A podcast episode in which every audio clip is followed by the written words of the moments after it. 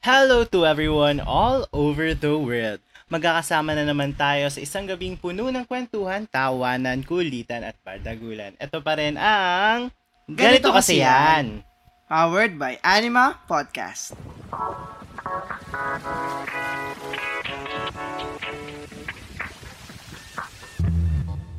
At ako pa rin ang podcaster by day, coming Atenista by night, na nagpatalo ng batch niya dati sa introm sa volleyball. It's your boy, Jacob!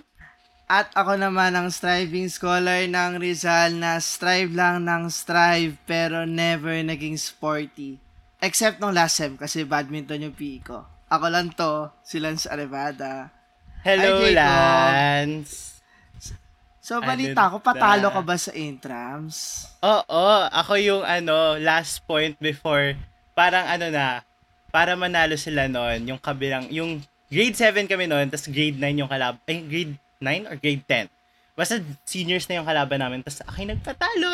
Yes! A- ano bang sport mo pag sa intrams? Volleyball, nung Oh, early volleyball. years, tapos yung last, nung mga seniors na, yung senior years na, chess na lang para dun lang sa Mm. malamig, dun lang sa room, gano'n. Medyo hindi kasi ako well-versed sa volleyball. But ano yung position mo doon? Ikaw ba yung taga-block, spiker, yung taga-set, libero ba? Um, yung mga ang libero, position ko ganon? lang po ay ako lang po yung patalo. Yun lang po. Ganon. Oo. Ganon. Pero balita ko, Lance, na may makakasama tayong makakakwentuhan ngayon. At ma, ma makaka, matututo tayo more sa volleyball. One way Oo, or at another. Malay, malay mo, hindi ka maging, ano, hindi ka na maging patalo sa makakasama Oo. natin ngayong gabi. Makakasama natin ngayon ang setter ng Ateneo Men's Volleyball Team. Let us all welcome James Licauco. Licauco. Hello, James. Hi, Hello, James. hello. Hi, Lance, Kamusta Jacob. naman? I'm good, I'm good. I had class actually kanina. But Ah, yeah, you have intercession ba? oh! yeah, I have intercession. Yeah. Oh my. How's So- intercession naman for you? Well, isang class lang naman, so medyo chill lang. Pero hassle lang kasi kailangan pa validate ng ID, di ba? Ah, yeah. like Oh, once a week yeah, lang. yeah. So yeah, ayun. So, James, Doing well introduce naman. yourself muna first to our podmates. Like, what course ka ba? And yes, well, atinian natin siya. And what year ka na ba rin? Um, so hello guys, I am James Licauco. I am from TBS Legal Management and kagaya ng sabi nila kanina, I am a volleyball player from Ateneo. Batchmate pala natin si, ano, si James. 3BS or incoming fourth?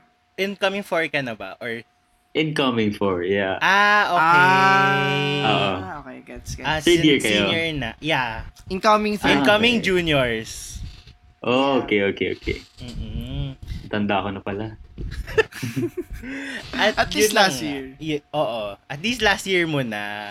Totoo. sa ano sa college. Pero eto na nga, may bago tayong segment Lance. Ano ba yan, Jacob? Para mas lalo nating makilala ang guest natin. At at eto unang-una tong mararanasan ni James Licauco. Ito ang ganito kasi Ito kasi ang ang slum slam book. book. Magbibigay lang kami ng questions na lagi mong makikita sa slum book and yun, para malaman lang namin or mas makilala ka namin through slum book questions. Ready ka na ba, James? Siguro, sige. Tara. Ayan, first question, James. How would you describe yourself in three words? James is curious.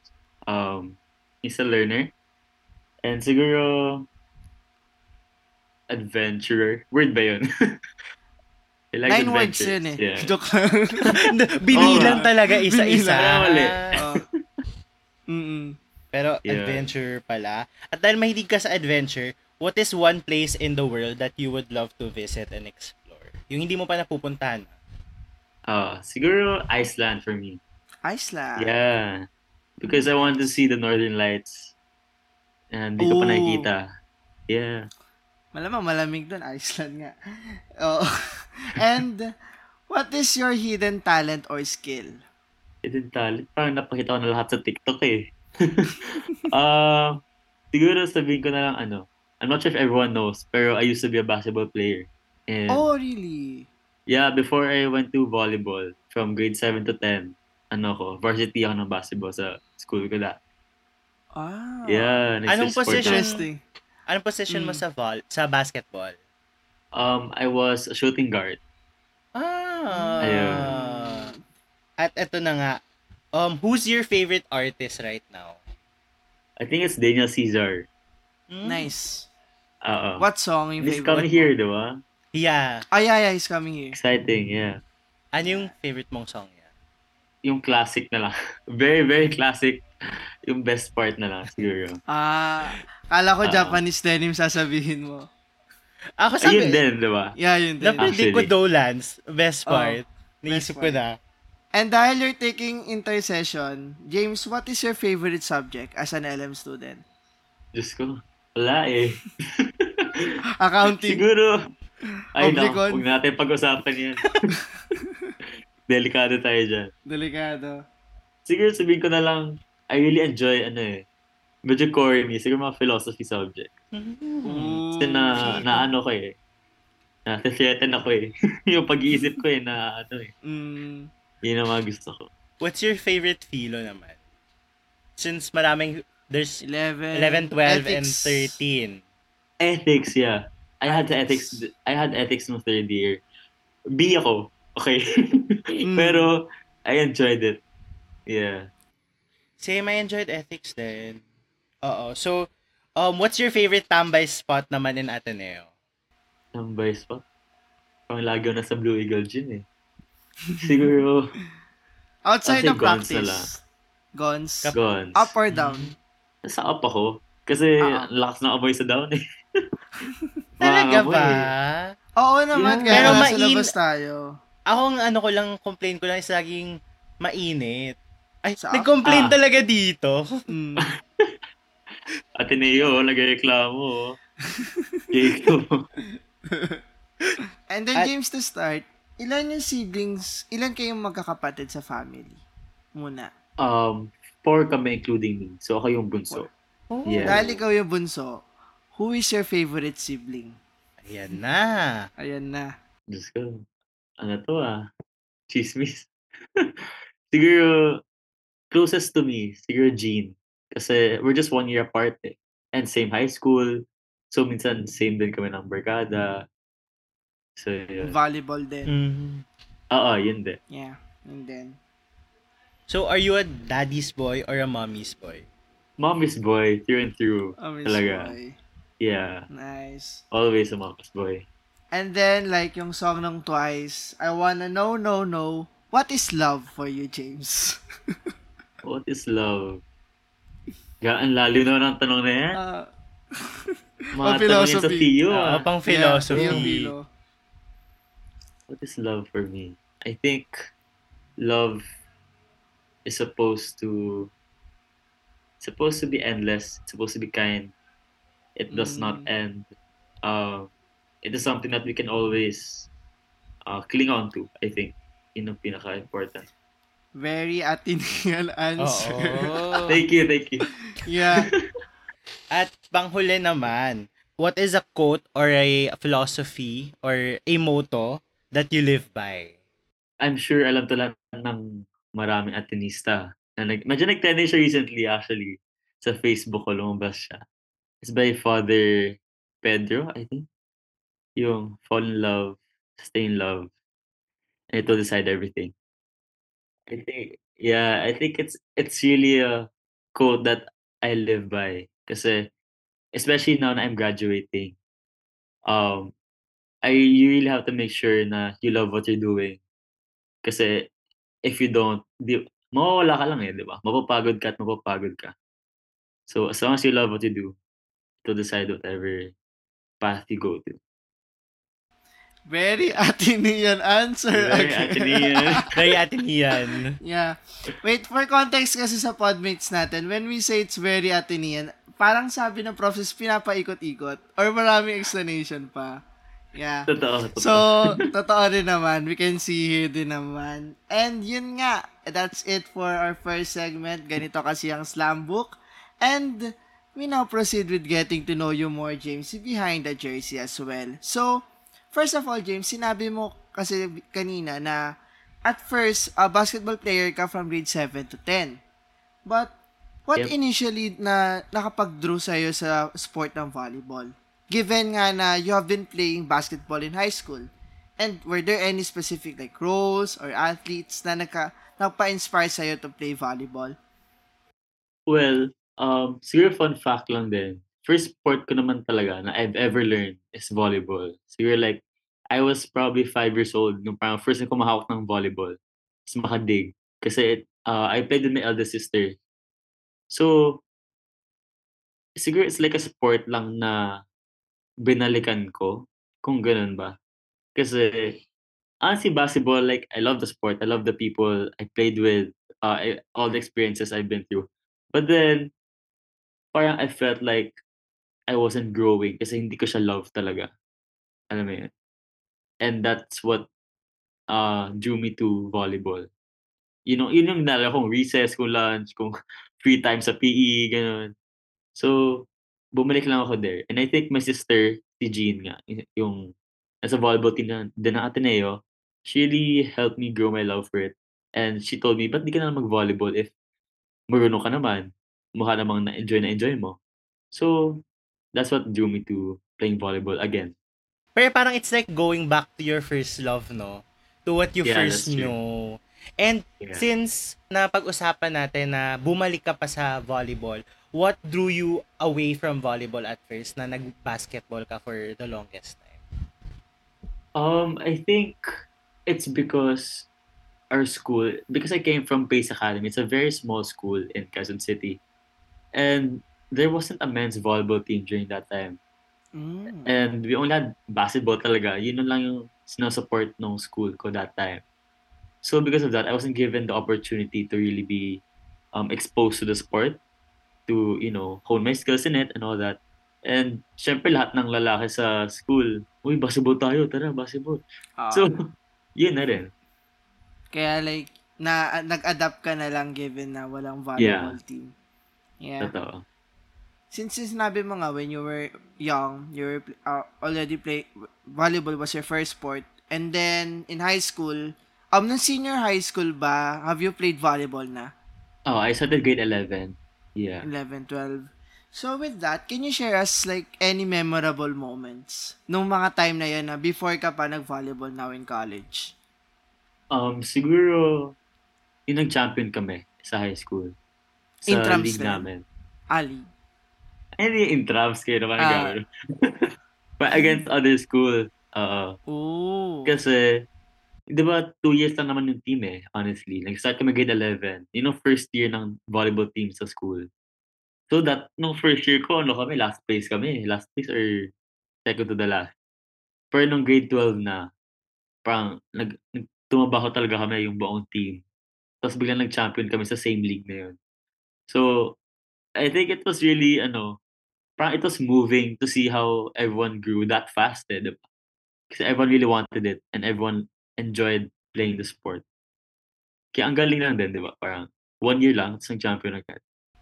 So would you consider that as your cannonball moment? Nakikita ko yan sa TikTok. Uh, ay bago ngayon yung canon event. Oo, canon Yeah. event. May atenista ata yung nag-isip nun eh. Yeah. It was in Spider-Verse ata. Pero grabe the growth, no?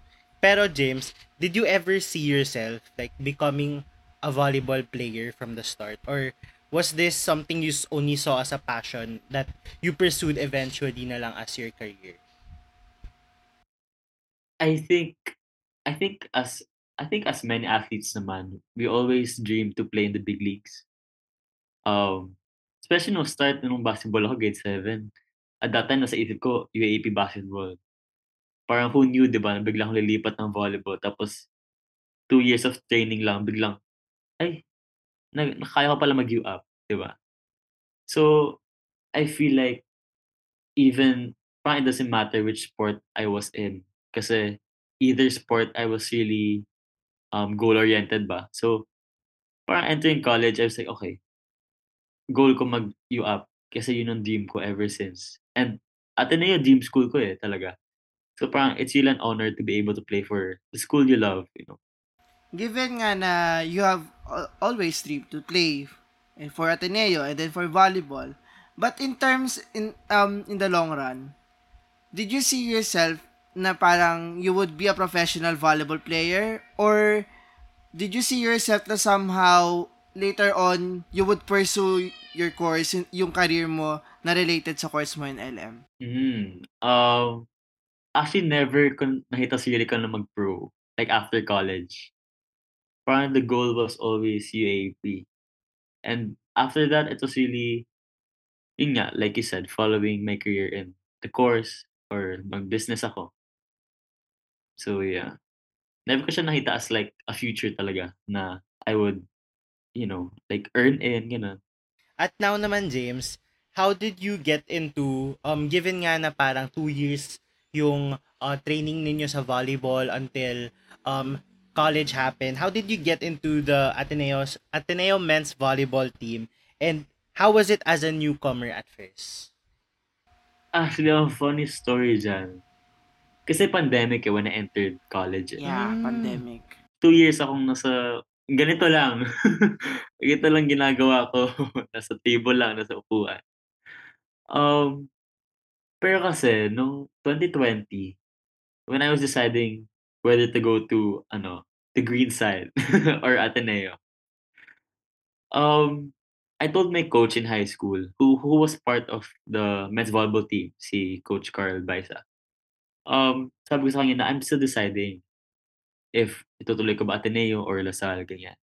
Tapos biglang that night, inad ako sa group chat ng men's volleyball team. Ooh. Na, oo, as in, siya yung nag-decide para sa akin. Parang gano'n. Desisyon ka, coach. Na-decide, na ano na, decision. Oo, decision siya. so, ah, okay, sige. okay, ma-Ateneo na ako. Ah, So parang yun ang story. As a newcomer naman, I was greeted by the likes of um, Bok Morado, EJ Magadia, yung setter din namin, who played last year. Sino pa ba? Sila Ron Medalla o sila Chu. Um, they're really kind naman.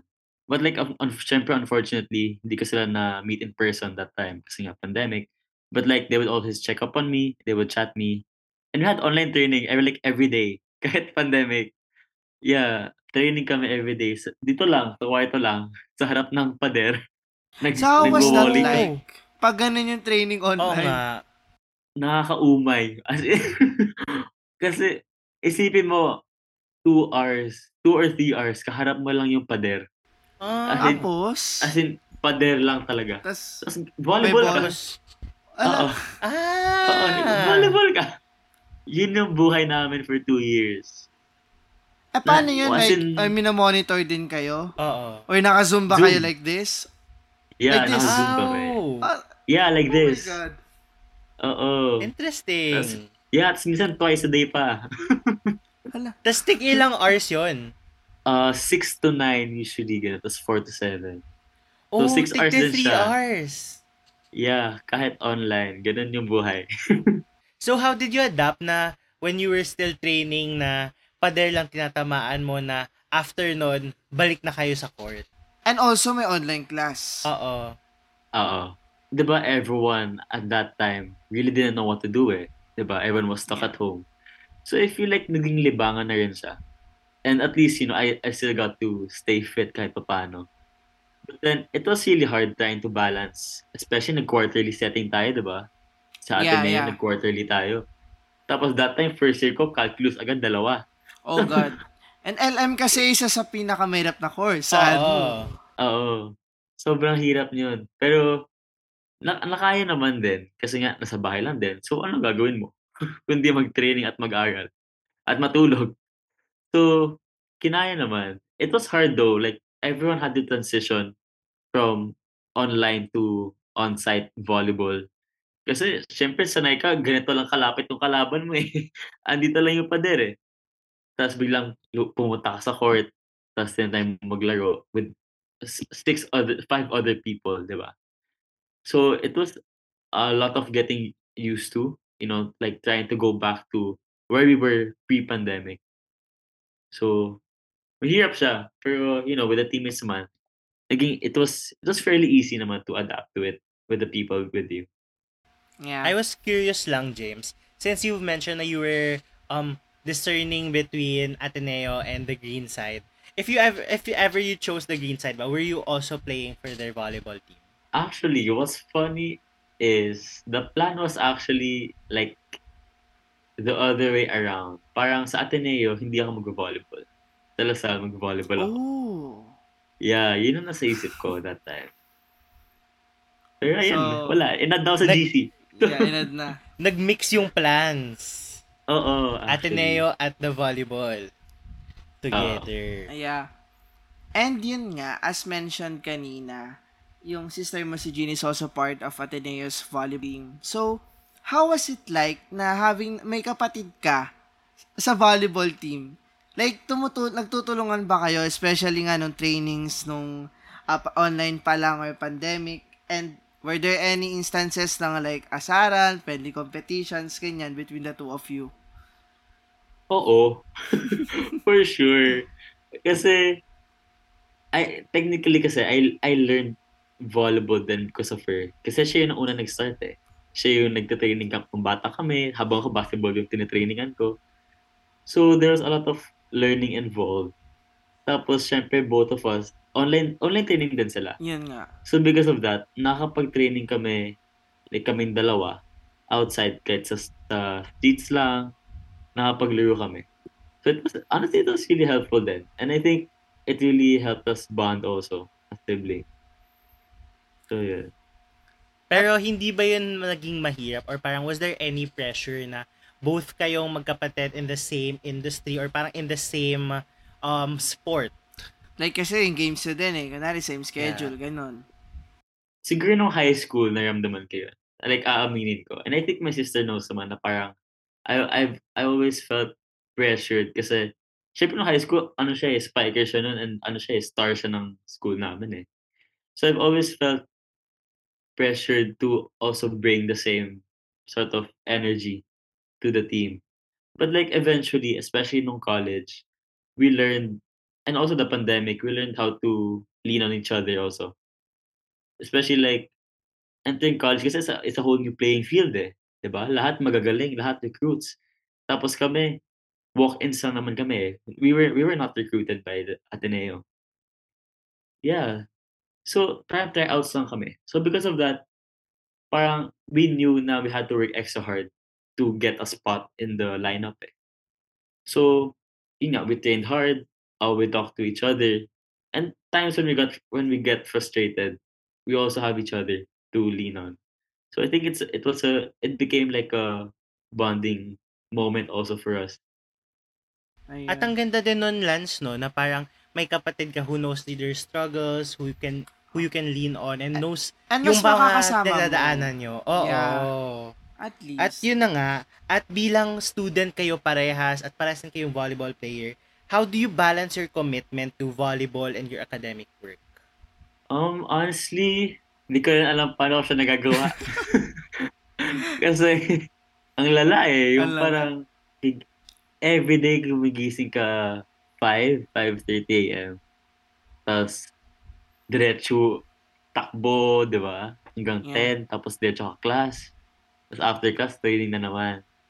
Tapos after that, kain ka, tapos aral, tapos tulog agad. Mm. Yun yung, yun yung buhay.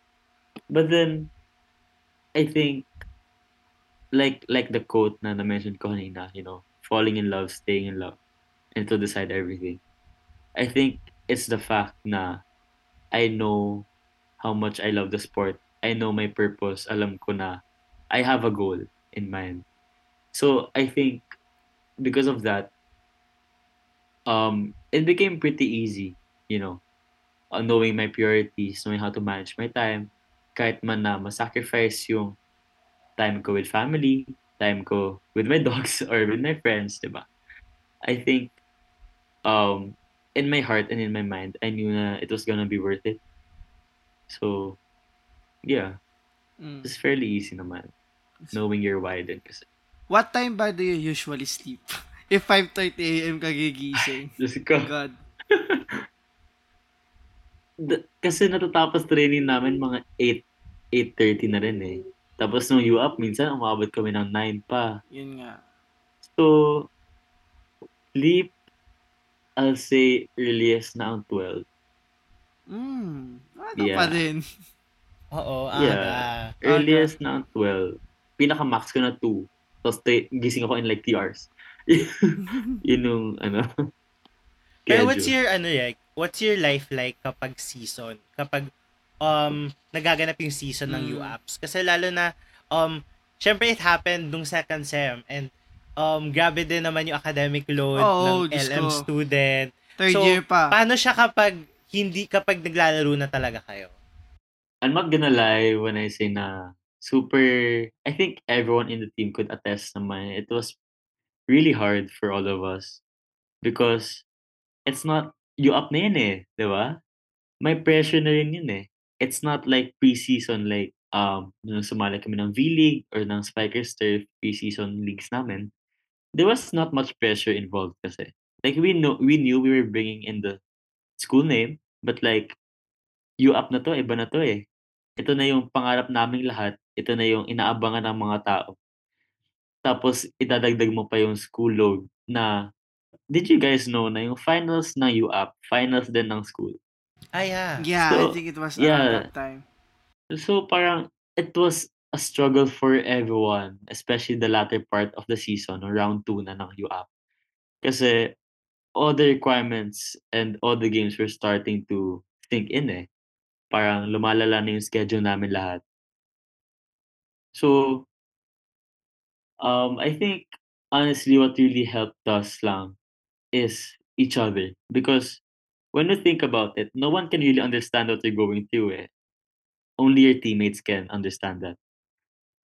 Kasi yung hirap sa training, yung walang tulog, yung kailangan mag-prepare ng test the next day kahit na may training ka ulit.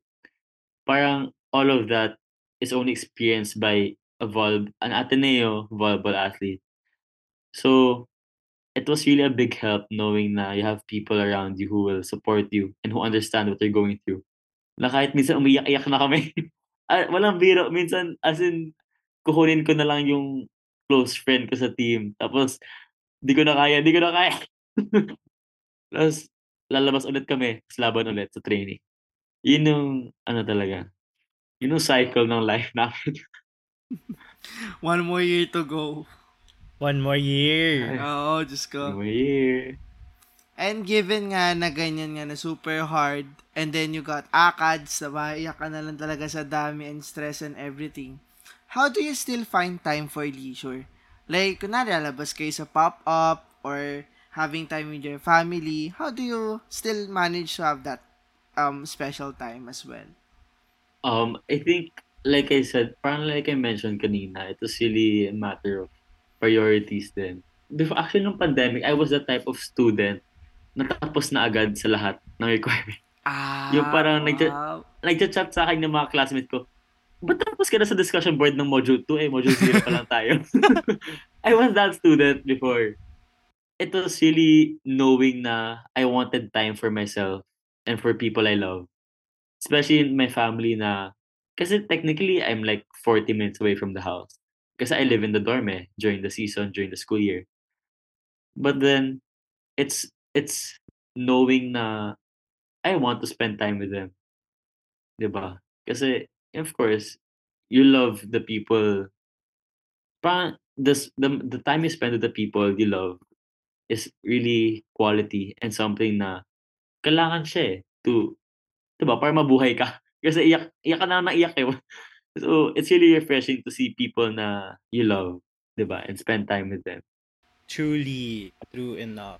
And when you're not in the volleyball court naman or hindi ka busy with your other commitments or hindi season, how do you like to spend naman your free time? Tulog. sa totoo lang, parang Bawi. bawi talaga sa tulog or watching movies. I think, Mhm. especially no nag-open ulit cinema because Mhm. something that I really value is my alone time. And I think I really enjoy watching the movies alone. Kahit medyo mukha akong loner, di ba? Medyo mukha akong, wala ka bang friends? Pero parang, I don't know, sitting in a dark room, you know, with a big screen, just eating popcorn, I think it's really something na nakapag, ano sa akin eh, like, din sa akin to get ready for the next coming weeks and days. And um nitong nakaraang season, yung yung brother mo si David, nasa headline siya kasi pinanood ka and si Jean sa sa game nyo ata, I think sa Mawa Arena to show his support. So whenever he shows up, kayo bang magkakapatid? Where, I mean, kahit yung isa mo pang sister, even your parents, pag nanonood sila, were there any moments ng asaran or kaya magti-tweet kayo, lalabas kayo after your games? Madami, madaming asaran actually.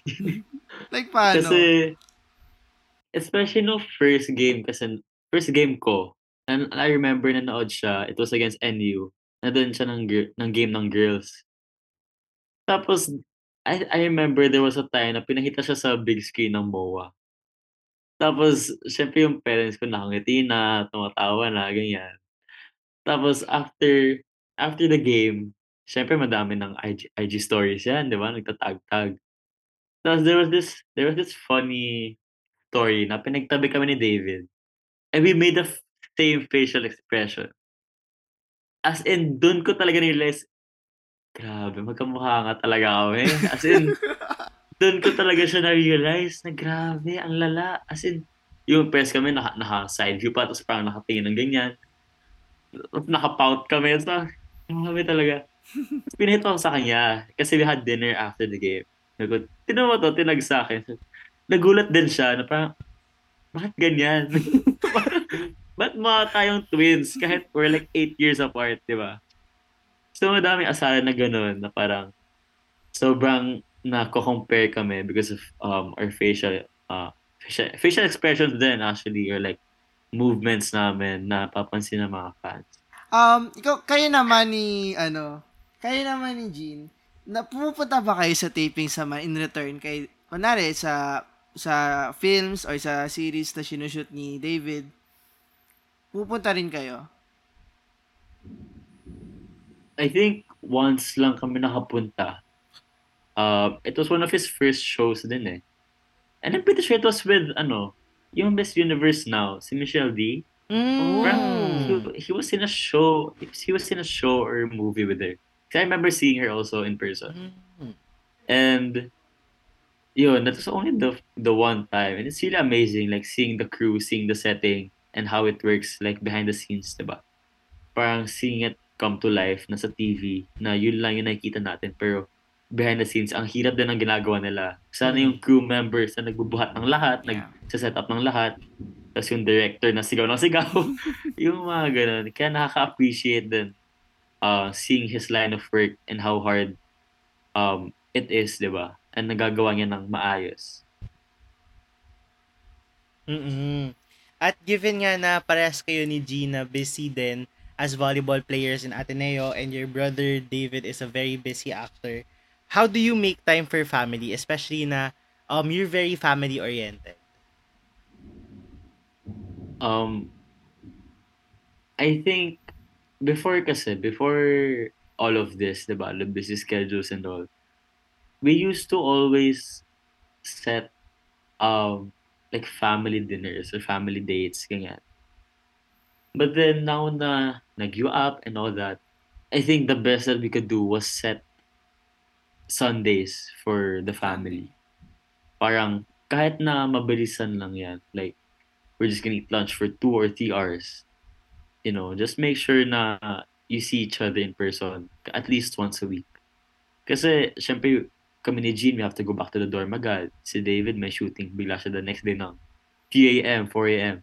So, it was really, it was really hard, especially for my parents. I feel like, syempre na-miss nila kami. You know, parang no one's in the house na eh.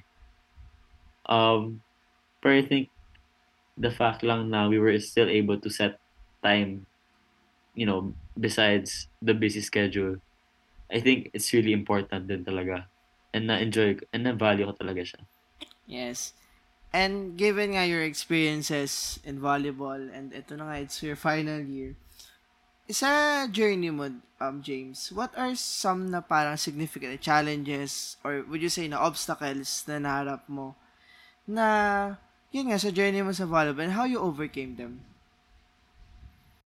Um, I think Um, like I said kanina, I was a walk-in, 'di ba? I'm a tryout. So I think because of that, people don't really recognize the how hard it is for a tryout to feel um well not really welcome. I would say like deserve ko to be there. It it was really a psychological challenge for me too, especially no uh preseason and then the first part of the season nung first six ako nung inuuna ako ni coach sa games. I think it was really challenging for me to um siguro lead the team in a sense because w- walk-in ako eh. 'Di ba lahat sila highly recruited players sila eh. Lahat sila scholars, lahat sila may dorms, lahat sila they all get this. But but then I feel like sino ba ako? You know, bakit ako inuuna ni coach? Bakit ako yung pina-prioritize niya when there are other setters in the team who are recruited, 'di ba? Who get the same benefits as the first six that are there. So it was really uh difficult for me to overcome that. But then I think what helped me and this was like a like a recurring issue until nakusap ko si coach about it. When when I opened up to coach about what I felt, I think it really helped me to gain his insights as to like how he felt about me and like my spot in the team. Parang understanding na he parang it didn't make sense for him to put me first if he didn't have trust in me, 'di ba? So parang I think realizing that na yung coach mo na ilang years na nag-Ateneo, ilang years na nagka-championship, may tiwala siya sa'yo, so bakit hindi mo kaya pagkatiwalaan ang sarili mo? And with my teammates din na I I tell these issues to, they always tell me na na isipin mo na na-try out ka pero first six ka, 'di ba? Parang who could do that? Yun ang sinasabi nila sa'kin. And I think that really helped me get over the siguro ano yung syndrome na ta imposter syndrome. Yeah, to get over my imposter syndrome sa team. And now naman, uh, James, what lessons have you learned from both your success and failure in your volleyball career? Siguro another quote lang din na I also live by is um, the quote, "Feel the fear and do it anyway." I think that really encapsulates um, what I learned as a volleyball player kasi you the fear is always gonna be there regardless if um, people tell you na, na wala, wag mo na lang isipin. It's always gonna be there. And doesn't matter naman in what field you're in eh. Like, first day of work, first day of class, there's always gonna be that anxious feeling you get. But realizing and acknowledge, acknowledging that fear um, and doing it anyways, I think that's something to really, parang nakakaano siya eh, nakaka-proud din siya once you realize na nagawa ko siya. I got through it. Even though I was scared, nagawa ko siya. And yun nga, given your experience as a volleyball player, and marami kang pabao na quotes today, James, um, how, how has your experience as a volleyball player impacted your personal growth and development? Like, ano yung natutunan mo or nag-grow sa sarili mo from being a player? Um, I think as a player kasi you meet a lot of different people, um, a lot of different perspectives and in life, a lot of different um backgrounds. And I think it is something that na ine-emphasize ng Ateneo actually, yung parang the value of empathy and compassion. And I think it is through meeting the people in the volleyball community talaga na I learned how to be more grateful also sa meron ako at sa wala man ako, 'di ba? I think um as a volleyball player na you know, na walk-in lang din, I learned how to be grateful about the small achievements din na na-achieve ko. And with your journey so far as a volleyball player, James, how do you envision James Licauco five years from now? Wow! Let's go. Magka, magka-crisis ata ako pagkatapos ng interview na to. Parang,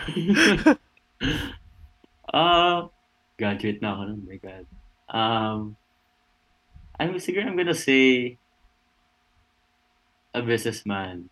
I see myself um opening up um maybe a restaurant, you know, like a cafe. Yan, dami. Especially sa Ateneo, ang daming ang daming nakaka-inspire na ano, cafes sa Ateneo na nakaka parang, hmm, paano kaya kung ginawa ko rin to? Yung gano'n. So, businessman naman pala ang jour- ang susunod na journey ni James. And to cap another segment and to start another one, pupunta naman tayo sa ganito kasi Jacob ang fast talk. So, Kasi ang So, Fast fast, talk talk. to for each item. We will giving you a prompt like a slam book. But ito, medyo mas, let's say, mas related sa mga questions natin kanina. So, again, James, ready ka na ba? Ready na. Okay. Let's start this with your current song on repeat. Ah, Low by Suza. hmm, Yeah. what's an emoji you'd overuse? Yung confused emoji, yung nagsaspiral yung mata. Ah. Yun ang feeling ko everyday. paano, yun? paano yung spiral? Paano Hindi. yung ano na yon? Gagawin- Paano yung look na yon? Paano nagsaspiral yung mata ko gagawin? Ganun naman pala. So, James, ikaw ba? Kumakanta ka ba? Ito, hidden talent. Meron ba? Kasi sumasayaw ka na sa TikTok. Di ako magaling, pero alam mo yan, feeling lang, feeling. Feeling. So, kasi, feeling, what's your top 3 karaoke songs? Siguro right now, uh, Always by Dana Caesar. That's one, for sure. And then, yung sikat ngayon, pero syempre di ko siya nagagawa ng maayos, no? Yung, yung sa Little Mermaid. Mm, yung part of our world. world. Sobrang sikat na sa TikTok ngayon eh. Yeah. Grabe. Nakaka-addict siya. Yung last, siguro, ah chill lang tayo, yung ano, Get You by Dana Caesar also. Ayan. I love I that like song. that yeah. one. Alright. Oh, may pasample ka ba dyan, James, nung Ay, kanta Diyos na? ko. Walang, walang you. sample-sample dito.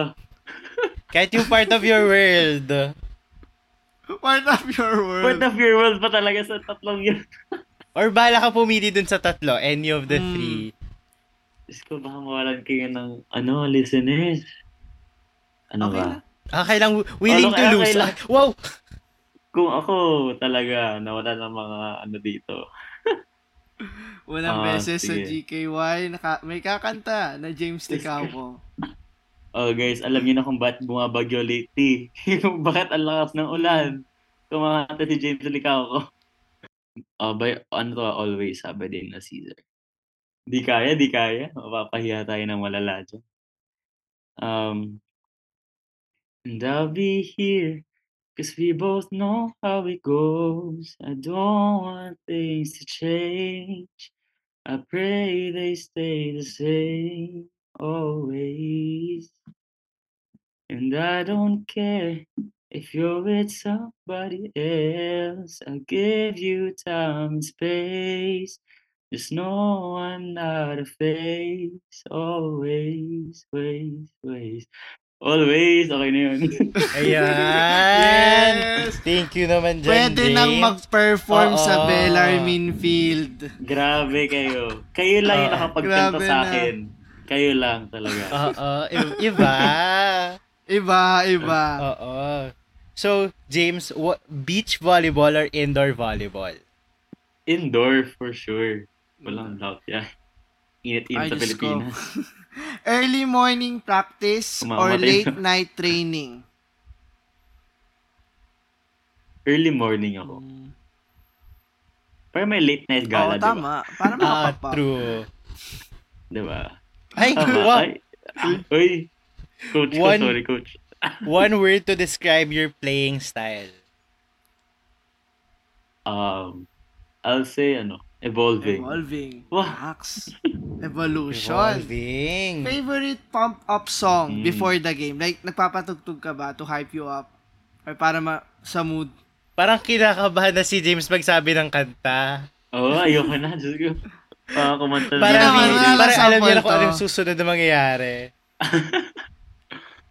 Um, usually kasi pinaplay ko before games, ano eh, mga party songs. Siguro ano, Let Me Love You by Neo. Mm. Ano ba yun? Yeah, that one. Or Usher. Basta one of them. Yan. What's your favorite post-match meal or snack naman? Depende yan kung nanalo na talo. Pag eh. nanalo, Pag, pag nanalo, Pag nanalo, syempre ano tayo, mga masasarap, mga burger, mga hearty meals dapat. Kung talo, Pag ano tayo, mga mga cookie, mga Ah. comfort food. kala ko Kailangan naman, ng sweets. kala ko naman sasabihin ni James pag talo, oh, toyo and rice lang. Pag talo, tubig lang pala. oo. Walang Pag kakain. nanalo daw alcohol. Ayun. Sorry for that. And, ano naman yung superstition mo or lucky charm? Pag before games. Like, ah, may gawa ka ba? Like, favorite socks or something? Or may crucifix din ba? Tapos hawak ka din doon? Oo, Richie. Rivera ba? Ah, siguro ano, medyo ano to eh, medyo baboy eh. Pero I feel like marami mga athletes ginagawa. Before game, kailangan ko tumayo sa CR. Ah! Oh, Para ano gumaan. eh, kasi sa kaba, ganon? Oo. Actually, Ah. madami athletes. Hindi eh. Parang, nakakaano lang. Parang feeling mo ang gaan mo. Mm, Yun yung, ano, idea Gets. behind it.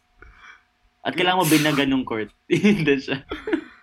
so ano nangyayari pag hindi mo ginawa yung ano na yun, pre-game ritual na yun? Parang ano, iba yung feeling eh. Parang, ba't, ba't, ayun, ba't, ba't tumayaw ka ni? Bigat ko tuloy. Parang may ganun ng Ah. thinking eh. Pero pag, pag ginawa mo ba yun, most of the time na nanalo naman kayo, like, does it work for you? I wouldn't say na nanalo kami. I would say na ginaganahan. maganda laro ko. Yun ang masasabi ko. Oo. Oo, mas ginaganahan ako. So nakataya ako eh. And if you weren't a volleyball player, Oo. What sport outside, would you aside sa choose? basketball. out outside basketball, Swimming, I think. Oh, parang Na-try mo na sport sa, ano? naman. na-try mo Oo. ba yung swimming na PE? Ay na, Or yung facility Oo. dyan or sa, yung swimming dyan sa, yung ano, pool. Oo. As Ateneo, hindi ko pa natatry. Napuntahan ko na. Pwede ako napag-swimming doon. Kasi actually, before basketball, Ah. swimming din ako. So, Ah, ang dami ko din. ang dami mo namang kong sport. Oo, before that, dami. futsal ako. Ang Before that, dami. nag-badminton ako. Ang dami An- din talaga. Ano, ang, ang tanong ngayon, anong sport ang hindi mo pa nalaro? Ten. Yun ang Tennis. gusto din ilaro. Tennis. Never ko pa yun Oh. na-try buong Lawn buhay. tennis or table tennis? Ang tennis. Lawn tennis. Oo, Gusto mapagod eh. nun. Oo. Oo. Ito naman, what's the best advice na nireceive mo sa kuya mo and sa siblings mo pa? Hmm. Actually, good question yan. Kasi most of the time kami ni David, kami yung magka-room eh. When we're abroad or may, ano, may vacation. And most of the time, nag-a-advise siya. And I think, yung pinaka nag-stick sa akin is, ano, super basic niya lang. Sabi niya sa akin, relax ka lang. Oo, Kasi, Ah, basic. you know, di ba ang basic niya? Pero actually, it's very deep eh. Yung parang, we, we all know how life moves so fast. Everything around us is so fast talaga. And it gets pressuring eh. Regardless if like job man yan, sports, or school. A lot, a lot of things pressure us to do everything as fast as we can. Kasi may next na agad. Pero, and-emphasize siya sa akin, relax ka lang enjoyin mo lang. You know, stay in the present. And, you know, everything will eventually play out properly. Tama. Ito. Kung ipapalabas ang Sa life story mo, magpakailanman. sinong gusto mong gumanap na Oh. James Sa Licao magpakailan- ko? Lalayo pa ba tayo? Siyempre kapatid Oo. ko na dapat, di ba? Siya, Oo, siya na. Magkamukha na kami. Oo. Ba't ka pa lalayo? Siyempre. And eto, last question, James. Kumpletuhin ng prompt. Ako si James Licao ko at Ako si James ikaw at marami pang iba. Y- yun na yun. Mm. Period. I am more than I am more than what you think. Ah. Wow. Wow! More than what I show. More than what you see. Ako si James Ganda. ikaw ako. Ang gandang ano. Yun. Atinista. And that's it for our ganito kasi yan ang fast talk. Once again, James, thank you so much sa isang makabuluhan, nakakatawa, at napaka-insightful na kwentuhan. Like, marami kaming natutuwan, especially behind the jersey. Like, especially na, yun nga, as a volleyball player, as a student, kung paano ginajuggle natin. Kasi, hindi lang naman ikaw, but napakarami nating student athletes sa UAP and even sa high school, sa college, Mm-mm. na sigurado naman na hirap din na mag-juggle and mag-balance sa everything. At ang dami ko din natutunan sa episode na to kay James. Actually, ngayon ko na nalaman, you up pala Actually, yon. Kala ko UAAP. Oo. Same. For the longest As in, pa- time. Parehas naman. Parehas naman. Siguro tamad lang talaga ako. Pero ano yung usually sa team? lang. up, UAAP. Oo. Oh. Kami UAP. Al- Alam na, Jacob. Oo. Feel ko kasi pagod na talaga kami lahat. Interesting. okay, You up so. Ngayon alam na Tama. namin kung ano ang tama. At yun, James, uh, may mga gusto ka bang i-promote? Socials mo, upcoming games mo, upcoming leagues ng Ateneo Men's Volleyball Team? Like, ano yung ganaps mo in the, ano, in the near future? Um, siguro, papromote ko na lang socials ko. Um, Instagram ko, Facebook ko, um, TikTok ko, they're all uh, James D. Licao for Facebook and Instagram, TikTok, James Licao underscore. And of course, for everyone, you know, siguro I'd I'd also like to use this time to say thank you to all the supporters, uh, regardless if it's for me personally or for the fans of the volleyball team in Ateneo. Um, really feel the support and we really love, you know, each and every one of you guys. Uh, thank you for always being there for us kahit na hindi namin nakuha yung goal namin last year. Uh, we promise to work harder and yun, abangan nyo na lang kung ano, sa next leagues namin, sa mga susunod namin na laban. do kami magba-bounce back ang volleyball team natin next season. Sana. Sana. Para mas masaya ang volleyball natin next year. Tama. At Oo. kailangan ko lang basahin. Yes, Para makadalawa Kailangan ko tayo lang next basahin year. isang message dito sa chatroom natin. Siguro, Jacob, kaya natalo ka dati kasi hindi ka tumae before I think- the game. Ko. Hindi pa ako oo aware sa ano Jacob. na yon. Hindi pa ako aware sa ano na yon, sa pre-game Mm-mm. superstition na yon. I will ano that, will take note of that. At yun na nga, Lance. Yun na nga sa mga listeners natin dyan, fans ng Ateneo Men's Volleyball Team sa ating podmates. Kung nagustuhan nyo tong episode na to, please feel free to leave 5 stars kung nagustuhan nyo. Don't forget to follow us sa aming Spotify account. Nag-release kami ng episodes every Wednesdays and Saturdays. We also release tugon po episodes. Nagbibigay kami ng mga advice doon. And itong mga guest episodes namin like with James Ikaw ko. And abangan nyo din yung mga susunod naming guest. And yun, hit the notification bell ay naglalapag kami. Don't, if nagustuhan nyo itong episode na to, don't forget to um, share it in your Instagram stories, sa Twitter, use the hashtag, hashtag GKY, hashtag ganito kasi yan. And don't forget to tag us at ganito kasi yan pod on Instagram, at GKY pod on Twitter, and at ganito kasi yan on TikTok. Minsan din naglalabas kami ng mga TikTok content, pero hindi kami sumasayaw like James. Pag sinipag. Pag sinipag. And kung gusto rin follow ang aming social media accounts, it's LNCRVDA sa Twitter at Instagram. At ikaw naman, Jacob. It's the Charles Jacob on all social media platforms. At pala kung brand kayo at gusto niyo ng partnerships, co- collaborations, and sponsorships, you may email us at ganitokasiyanpod at gmail.com. At wag nating kalimutan, isa sa famous line ng ating hymn, Win or lose, it's The the, school we choose. Tama. At ito pa rin ang Ganito, kasi yan. Thank you.